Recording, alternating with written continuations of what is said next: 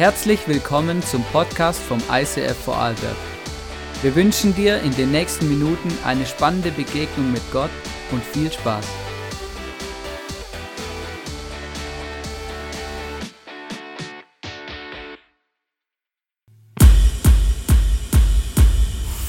Hast du dich je gefragt, wer er wirklich ist? Einige nennen ihn Prophet, Wundertäter oder guter Mensch. Andere schreien Fake, Erfindung und irrelevant. Er sprach von sich selbst als Freund von Sündern, einer, der mitweint und Frieden bringt zu jedem, der will. Er, der verkündete, dass er die Gefangenen befreit, die Blinden wieder sehend und den Unterdrückten wieder Freiheit bringt. War er ein Lügner und Heuchler oder wahrhaftig Gott mit uns? War er ein rücksichtsloser Narr oder wirklich der Herr über allem, der König der Könige und das Licht der Welt? Dieser Mann, der für sich beanspruchte, der Sohn Gottes zu sein ganz menschlich und ganz göttlich. Der Anfang und das Ende. Wie würde dein Leben aussehen, wenn das wirklich wahr wäre? Es ist nicht zu spät, dich auf eine Entdeckungsreise zu begeben. Jesus. Es gibt keinen anderen Namen, wodurch Menschen ihre Rettung, Bestimmung und ewigen Frieden finden.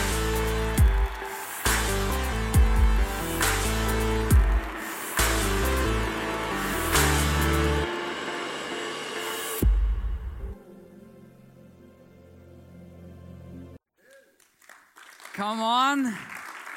Mega krass. Das ist der Jesus. Das ist der Jesus. Und ähm, gute Frage. Glaubt ihr, Jesus ist wirklich auferstanden? Glaubt ihr, dass es stimmt, dass es, ist es wahr, was in der Bibel steht, dass Jesus von den Toten auferstanden ist, ein Mensch, der den Tod besiegt hat? Es gibt drei Möglichkeiten. Die erste Möglichkeit ist, Jesus war ein Spinner. Ja, wirklich, oder? Jesus war ein Spinner oder Jesus hat einfach ähm, irrtümlich behauptet, er sei Gottes Sohn oder ist mit dem Gedankengut entweder geboren worden oder aufgewacht eines Tages oder hey, come on, ich erzähle der Welt, ich bin Gottes Sohn. Die zweite Möglichkeit ist, Jesus war ein Lügner. Er hielt sich irrtümlich für Gottes Sohn und er behauptete es nur, um anzugeben. Oder die dritte Möglichkeit, Jesus war wirklich Gottes Sohn. Und er ist auferstanden von den Toten und alles, was er gesagt hat und was in der Bibel steht, ist wirklich wahr. In Johannes 11, Vers 25 bis 26 lesen wir folgendes, was Jesus gesagt hat. Er sagt, ich bin die Auferstehung und ich bin das Leben. Wer an mich glaubt, der wird leben, selbst wenn er stirbt. Und wer lebt und an mich glaubt, wird niemals sterben. Glaubst du das?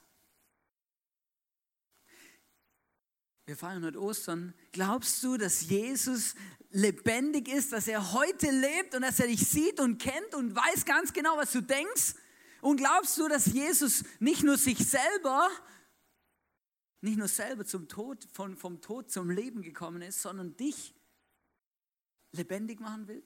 Ganz neu? Glaubst du das? Weißt du, es gibt viele Menschen, die streiten darüber, wer, wer ist Jesus wirklich, wer war Jesus wirklich und stimmt es, was wir lesen, ist es wirklich Wahrheit und Realität. Und der überzeugendste Beweis dafür, dass es wirklich alles stimmt, sind Menschen. Seine Jünger, die mit ihm drei Jahre gelebt haben und die das alles erlebt und gesehen haben, was sie aufgeschrieben haben. Weißt du, für mich ist immer die Frage, was glaube ich Menschen und was nicht.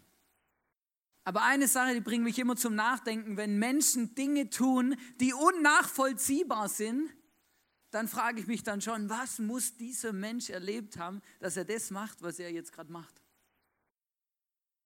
Weil es einfach nicht normal ist. Und einer dieser Jünger, das war der Thomas. Und dieser Thomas, der hat Gott erlebt, weiß auch nicht wie, so, krasse, so krasses Erlebnis, weil dieser Thomas, der hat als Jesus, nachdem er auferstanden ist, in das Zimmer kommt, wo sich die Jünger getroffen haben, dann sieht Thomas diesen Jesus und dann sagt er, ich glaube nicht, dass du es bist. Weil ich habe gesehen, wie du am Kreuz verreckt bist, kann man gar nicht anders sagen. Ich habe gesehen, wie du gestorben bist.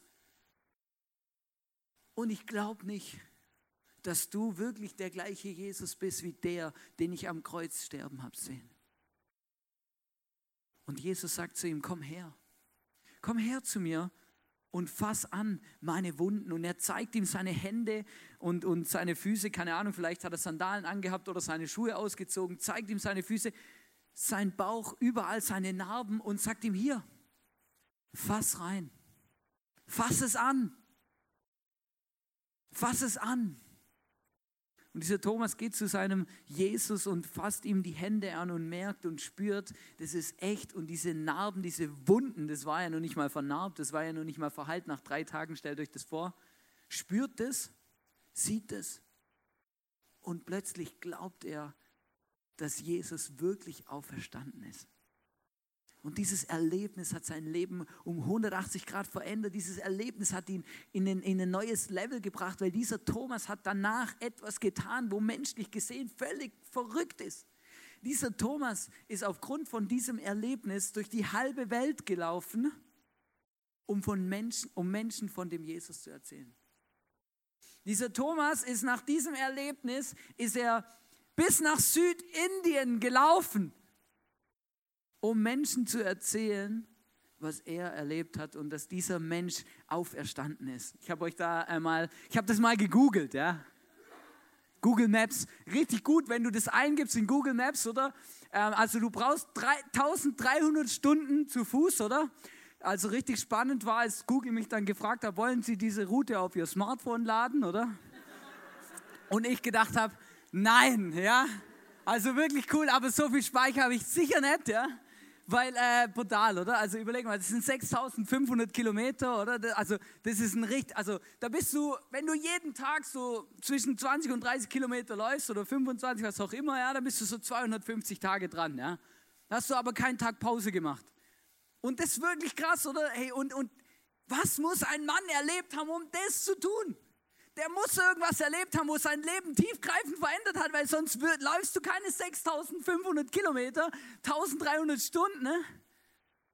Der hat Gott erlebt. Der hat Jesus erlebt, der hat den auferstandenen Jesus gesehen, verstehst du? Gesehen, gespürt und erlebt und gemerkt, hey krass, diese Message und dieses Leben, das ich erlebt habe, das müssen andere auch erleben. Und es gibt Christen in Südindien, die gehen bis auf 50 nach Christus zurück, bis auf diesen Thomas. Das ist ganz krass, kirchengeschichtlich hochinteressant. Da gibt es Leute, die, die, da gibt es eine, eine Kirchengeschichte, die geht auf 50 nach Christus zurück. Warum? Weil dieser Mann dorthin gelaufen ist und diesen Menschen diese großartige Sache erzählt hat. Weißt du, und das, so gibt es viele Stories, aber ich merke, diese Geschichten, die machen mich tatsächlich nachdenklich, wo ich merke, hey, das muss, da muss was passiert sein. Das kann nicht einfach, das machst du nicht einfach, weil du gerade irgendwie das Gefühl hast, ja cool, mega lässig, hey komm, lass uns nach Südindien laufen. Und die meisten seiner Jünger haben sogar ihr Leben gegeben und wurden umgebracht für diese Message. Thomas auch in Südindien wurde er umgebracht, weil er diesen Menschen von diesem auferstandenen Gott erzählt hat. Was musst du erlebt haben, wenn du dein Leben gibst, wenn du für diese Message, für diese Botschaft stirbst und es wichtiger ist als dein eigenes Leben? Weißt du, und jetzt kommt die Message von heute für uns. Dieser auferstandene Jesus lebt und er möchte und wünscht sich von ganzem Herzen, dass diese Auferstehung und diese Power, die er da bewiesen hat, auch dein Leben tiefgreifend verändert. Genau das ist der Punkt. Jesus hat Folgendes gesagt über sich selber. Er sagt in Lukas 4, Vers 18 bis 19, der Geist des Herrn ruht auf mir, weil er mich berufen und bevollmächtigt hat. Und jetzt kommt der Punkt, warum Jesus eigentlich überhaupt auf die Welt gekommen ist. Er hat mich gesandt, den Armen die frohe Botschaft zu bringen. Ich rufe Freiheit aus für die Gefangenen. Den Blinden sage ich, dass sie sehen werden und den Unterdrückten, dass sie von jeder Gewalt befreit sein sollen. Ich verkünde ihnen ein Jahr, in dem der Herr seine Gnade zeigt. Weißt du, das ist unser Jesus. Das ist das, was er macht. Er möchte uns frei machen. Er möchte uns aus Gefangenschaft frei machen. Er möchte uns von Blindheit heilen, dass wir neue Perspektive bekommen. All das, für all das ist er gestorben, aber nicht nur gestorben, weil damit wäre es mit dem Tod ist immer aus. Aber Jesus hat dem Tod ein Schnippchen geschlagen, das kann man gar nicht anders sagen und hat ihn hinter sich gelassen. Und genau das möchte er in unserem Leben tun. Alle toten Dinge in unserem Leben hinter uns lassen. unser Leitvers von der Hashtag Jesus-Serie ist Johannes 14, 19, wo Jesus sagt, ich lebe und ihr sollt auch leben. Ich lebe und ihr sollt auch leben. Das ist das, was Jesus gemacht hat. Er ist stärker als der Tod. Und ich möchte heute in diese Message auch einen Song einbinden oder über einen Song sprechen, der mich seit einigen Monaten begleitet. Ähm, ist immer wieder krass. Ähm, wir hatten ja letzte Woche Prayer and Fasting Week und am Donnerstagabend war das Thema hörendes Gebet und ich habe äh, den Abend äh, geleitet oder gemanagt oder gehalten, wie auch immer man das nennen will. Ähm, und es war mega cool. Es ging darum, wie hören wir Gottes Stimme und wir haben uns ausgetauscht und, und gebetet und drüber geredet und so. Und dann ähm, ähm, äh, habe ich gesagt, schau, hey, ich erlebe so krass, wie Gott immer wieder und ganz oft zu mir redet durch Songs. Manchmal mache ich morgens auf und ich habe ein Lied im Kopf, ohne Scheiß, manchmal auch freakige Sachen, ja, wo ich mir manchmal denke, habe die Ehre, oder? Wieso, wach, wieso fällt mir sowas i, oder? Und, äh, und, und es ist wirklich krass, habe ich seit zehn Jahren nicht gehört, fällt mir ein. Und plötzlich merke ich, ganz oft habe ich schon erlebt, wie Gott genau durch die Sachen zu mir redet.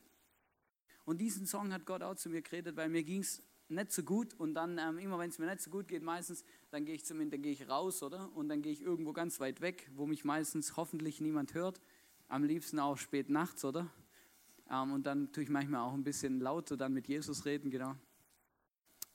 Also wenn du mal irgendjemand im Wald schreien hörst oder so, verkopf dich nicht, oder? Vielleicht bin ich's, ja. Ähm, und, und an dem Abend, das war mega krass, habe ich immer, auch immer Worship dabei, oder? Und dann ähm, habe ich so Songlist durchgemacht und so. Und dann kam dieser Song. Und das war so krass, wie Jesus an dem Abend zu mir geredet hat, mich einfach ermutigt, hat gesagt, Johannes, ich bin im Fall auferstanden. Und ich will, dass du aus deinem Grab rausrennst. Und lebst, lebst. Und ich möchte euch den, den Song auf Deutsch, die Übersetzung davon vorlesen. Ähm, erster Vers heißt es, ist, äh, heißt Glorious Day, der Song, das ist der Titel von Passion. Und da heißt es im Vers, ich atmete, war aber nicht am Leben. All meine Misserfolge versuchte ich zu verbergen. Es war mein Grab, bis ich dich getroffen habe. Und dann geht es weiter, im Chorus heißt dann, du hast meinen Namen gerufen und ich bin aus dem Grab gestiegen, aus der Dunkelheit in deinen herrlichen Tag. Und ein zweiter Vers geht weiter, da heißt es, nun hat deine Gnade meine Seele gerettet, nun ist deine Freiheit alles, was ich kenne. Das Alte wurde neu, Jesus, als ich dich getroffen habe. Wisst ihr, ich habe das so, ich habe wirklich geschrien. Ich habe so laut mitgesungen. Zu Jesus gesagt, genau das ist das, was du in mir gemacht hast.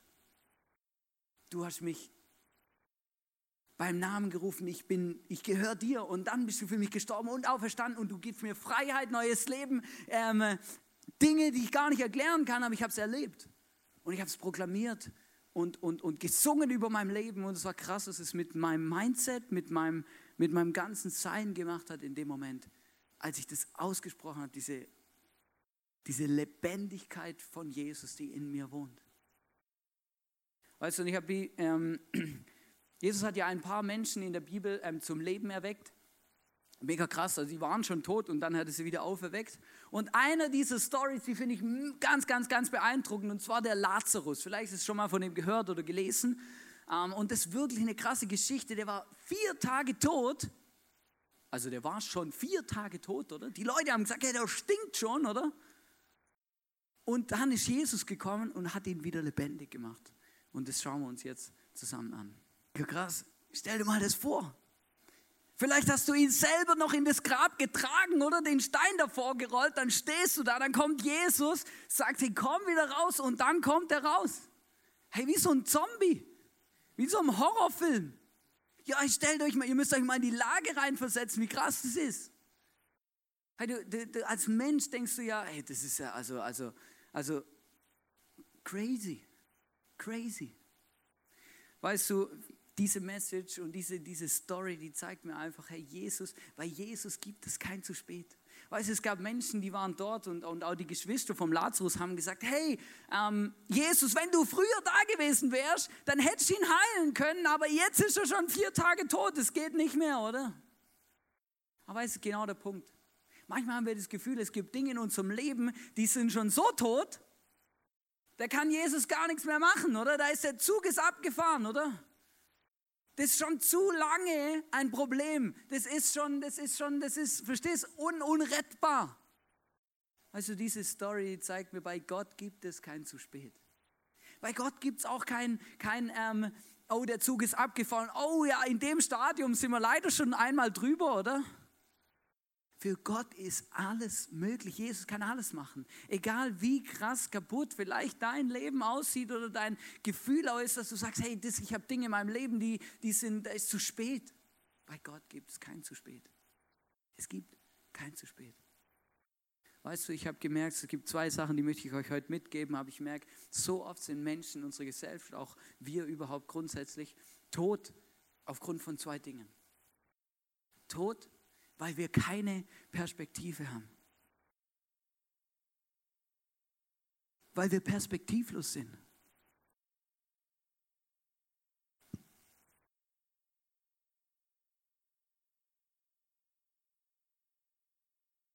Perspektivlos. Weißt du, ich glaube, manchmal fühlt sich unser Leben so an, dass wir im Grab sind oder in einem Sarg oder wo auch immer. Wir sind einfach tot oder eingewickelt in Tücher, was auch immer. Und da ist einfach dunkel. Verstehst du? Du musst dir vorstellen, wie in dem Grab, wo du drin stehst, der Stein liegt da vorne, es ist einfach dunkel und du hast keine Perspektive für das, was kommt. Also Perspektivlosigkeit ist das ja eigentlich der größten Probleme in unserer Gesellschaft, die wir überhaupt haben, dass Menschen nicht wissen, was sie mit sich anfangen sollen, was überhaupt der Punkt ist. Perspektivlosigkeit kann sein, zum Beispiel, dass ich nicht weiß, wer ich bin.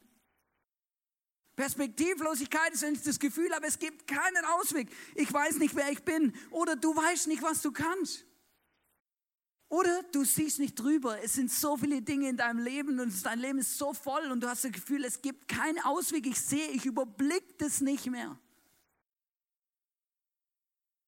Perspektivlos sind wir vielleicht, wenn wir Angst haben, wenn wir uns unsicher fühlen. Vielleicht, wenn wir süchtig sind und du hast einfach keine Perspektive, da rauszukommen. Wenn du Schulden hast, was auch immer. Perspektivlosigkeit ist ein Thema und wenn wir perspektivlos sind, dann sind wir tot. Tot. Und Jesus, Jesus rollt den Stein weg und er möchte, dass wir wieder eine Perspektive bekommen in unserem Leben. Er will uns lebendig machen und neues Leben geben. Weißt du, und dann gibt es ein zweites Ding, dass Menschen, was ich auch bei mir oft merke, zerbrochen, Zerbruch.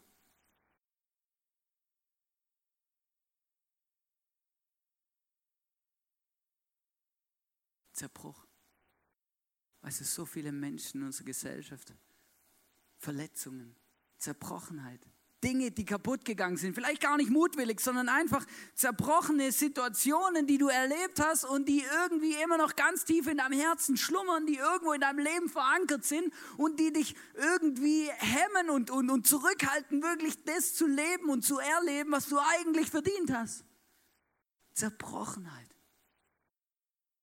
Zerbrochenheit in unserem Leben macht uns kaputt und fühlt sich nach Tod an. Verstehst du?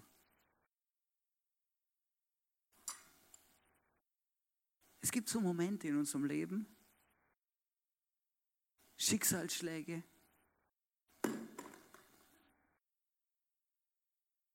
Und dann gibt es auch die harten Knüppel. Das sind die Leute, die überleben den ersten Schicksalsschlag. Dann kommt der zweite.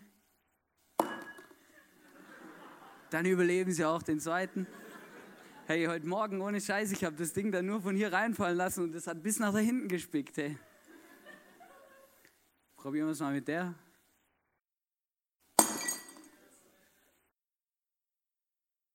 Es gibt Momente in unserem Leben, da passiert genau das, dass du zerbrichst.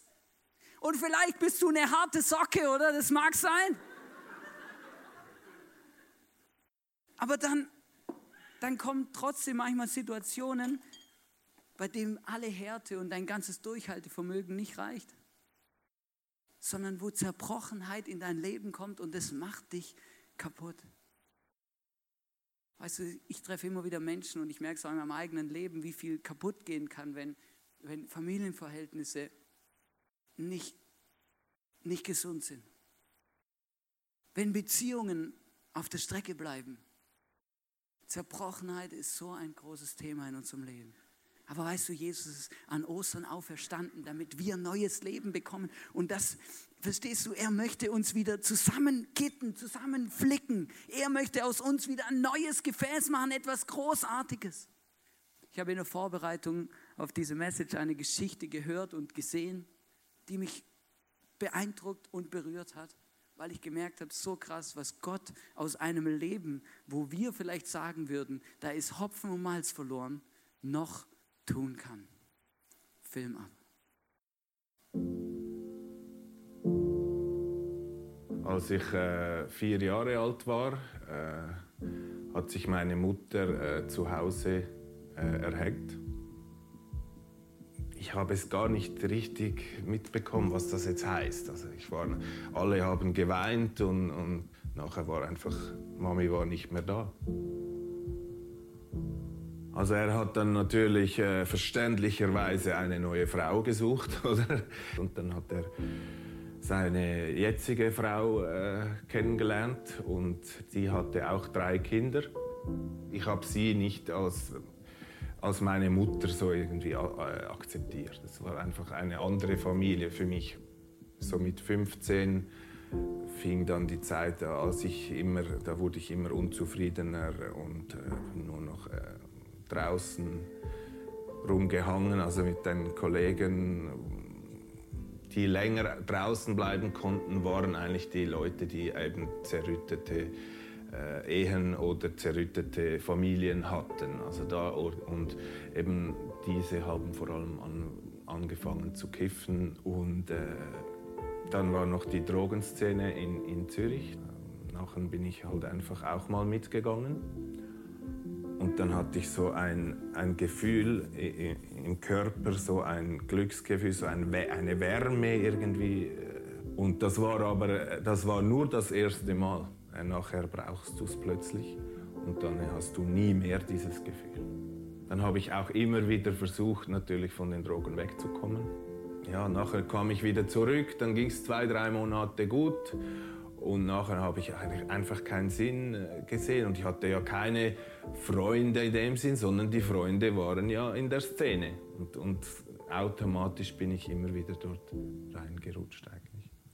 Und dann war das, das mein bester Freund, mit dem, den ich auch zusammen angefangen habe, ist dann an einer Überdosis gestorben.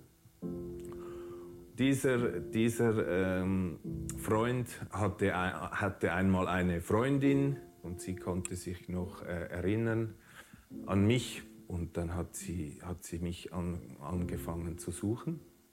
Also ich habe das schon gewusst dass, äh, und gemerkt, dass Roger in dieser Drogenszene ist. Aber wenn er halt mit mir war, war er ganz anders und ich habe einfach sein Herz auch gespürt. Sie hat dann noch in der Band gesungen äh, im ICF und hat gesagt, äh, äh, sie würde mich gerne mal einladen in diese Kirche. Also ich war zuerst noch etwas konsumieren natürlich, also ich war voll drauf eigentlich. Und dann weiß ich noch, kam ich dort an die Türe und sie haben mich nicht äh, schräg angeguckt oder so, sondern gesagt, ah, hallo, wer bist denn du und so. Ich so, ja, wie der und der und cool, hey, ja, schön bist du da und so. Und ich habe gedacht, ich bin im falschen Film irgendwie. Was, das ist Kirche? Ich habe wie diesen äh, Zusammenhalt, den sie hatten, habe ich recht gut gespürt und, und sagte, oh, das will ich eigentlich auch. Also ich würde auch gern zu dieser Familie gehören ich ging dann noch nicht regelmäßig, also ich war ja noch viel zu tief dann eigentlich äh, drin, aber dann hat sie mich mal eingeladen, zum mal zwei Wochen zum Wegkommen von, von dem ganzen Zeugs da, oder? Äh, gehen wir meinen Bruder besuchen in Brasilien und äh, kamen dort an am Flughafen und plötzlich kam, er, also er kam nicht, sondern eine Frau. Und äh, wir haben dann erfahren, sie hat uns gesagt, sie sei die Freundin und äh, Johannes sei im Gefängnis. Und sie hat natürlich gedacht, wir seien jetzt die reichen Schweizer. Und ich habe ja dort äh, eigentlich noch gar nichts gehabt, eben im Jobus gearbeitet. Und hat, sie, hat dann, also, sie wurde recht wütend und wir sind dann äh, aus dem Haus eigentlich äh, geflüchtet. Ich, ich fiel dann einfach in ein Loch, weil, weil hey, jetzt bin ich in Brasilien in einem fremden Land, habe kein Geld, bin noch süchtig und äh, habe jetzt noch Probleme mit dieser Mafia eigentlich dort unten, oder? Ich war einfach so am Tiefpunkt. Ich dachte, jetzt schlimmer kann es nicht mehr werden. So, jetzt, Jesus, wenn es dich gibt, erzähle ich dir jetzt mal eine Geschichte. Und habe ihm das alles erzählt. Und plötzlich hatte ich genau wieder das Gefühl, genau gleich wie, wie als ich das erste Mal Drogen genommen habe. Diese Wärme, diese Geborgenheit in mir noch viel intensiver. Und ich habe einfach so gespürt, hey, jetzt kommt es gut jetzt kommt's gut. Jetzt, ich habe mich dann auch gefreut, wieder zum Nachhausegehen. Ich wusste so, jetzt machst du noch mal einen Entzug und jetzt hast du aber im Unterschied von vorher, jetzt hast du Jesus an deiner Seite. Wir wussten dann von diesem Moment an irgendwie, dass wir zusammengehören. Ich ging dann natürlich in diese Kirche, ich ging dann in eine Kleingruppe und einfach anstatt den Drogen nachzurennen, habe ich dann äh, mich in die Kirche äh, in, äh, investiert. Wir haben dann beide gemerkt, dass Jesus uns geführt hat. Äh, ich habe dann bei einem Bodenleger gearbeitet, das hat mir extrem gut gefallen. Auch mit Anna, dann haben wir geheiratet und ein Jahr später wurde sie schwanger.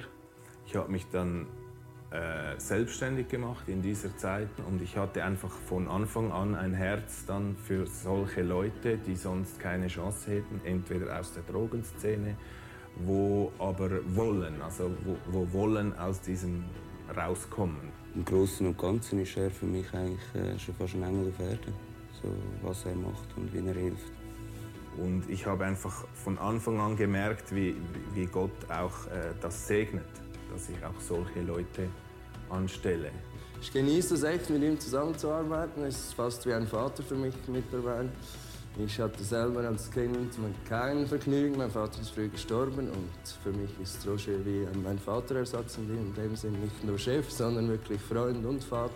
Dass ich mit meinem Geschäft äh, Leuten helfen kann und auf, die, auf, den richtigen Weg zu kommen. Und das ist schon äh, das Größte. Und der Sinn eigentlich. Jetzt macht für mich mein Leben auch einen Sinn. Oder?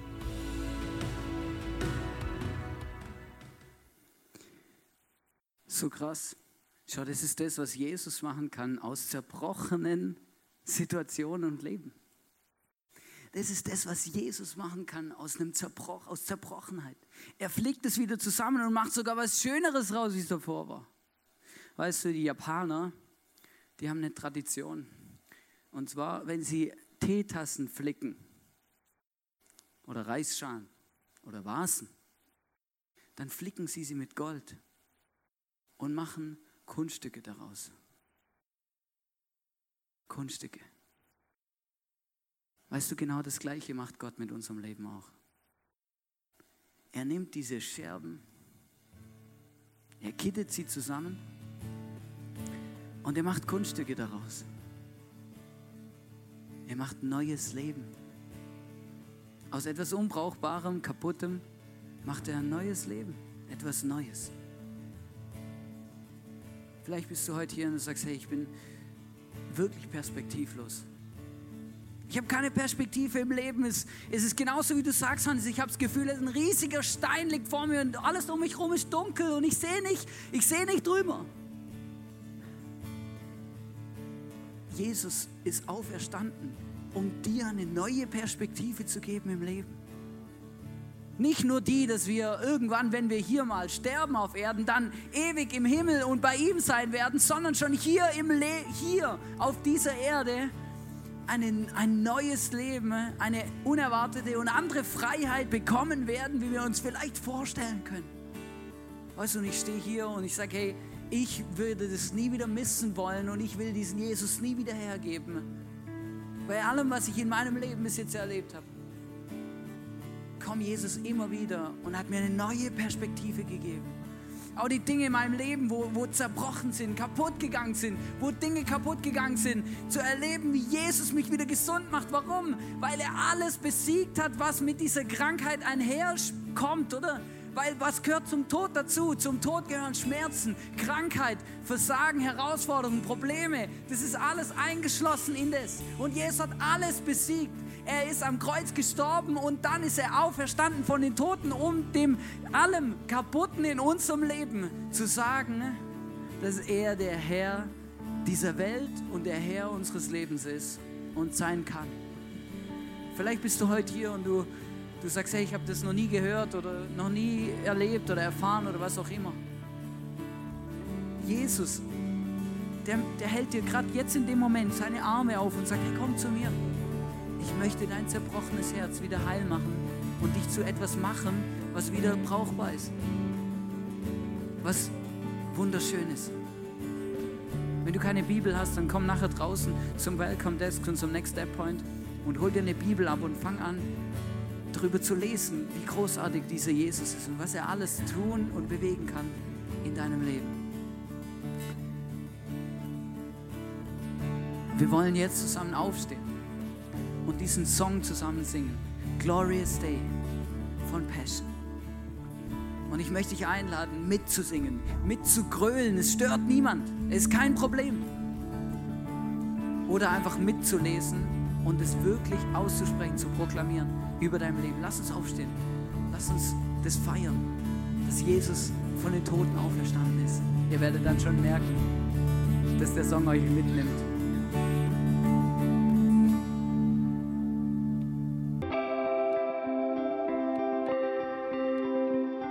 Wir hoffen, dass dir diese Predigt weitergeholfen hat. Wenn du Fragen hast, schreib uns eine Mail an info at icf-vlbg.at. Alle weiteren Informationen findest du auf unserer Homepage.